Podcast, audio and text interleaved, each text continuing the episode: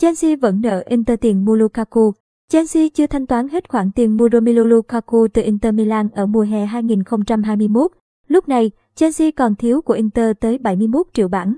Chelsea phải chi 95 triệu bảng để đưa Lukaku về lại sân Stamford Bridge. Tuy nhiên, Chelsea không trả một cục để mua Lukaku.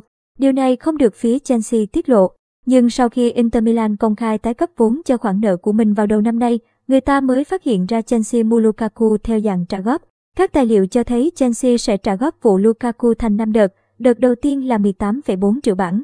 Số tiền 71 triệu bảng còn lại sẽ được The Blues thanh toán trong 4 đợt còn lại. Chelsea bị coi là đã sai lầm khi cố gắng chi số tiền kỷ lục để tái ký Lukaku. Tiền đạo người bị đánh mất phong độ và hiện tại không còn nằm trong đội hình chính của huấn luyện viên Tuchel.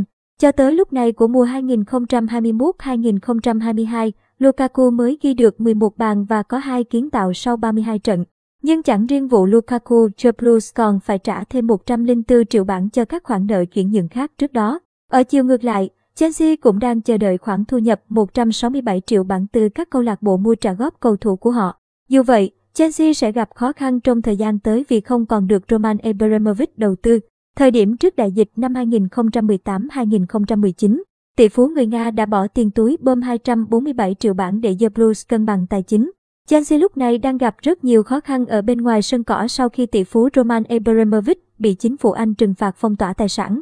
Các hoạt động kinh doanh, bán vé và mua bán cầu thủ của Chelsea đã bị tê liệt hoàn toàn ít nhất cho tới ngày 31 tháng 5. Huấn luyện viên Thomas Tuchel thừa nhận nhiều cầu thủ và nhân viên Chelsea bắt đầu cảm thấy bất an cho tương lai của họ ở câu lạc bộ.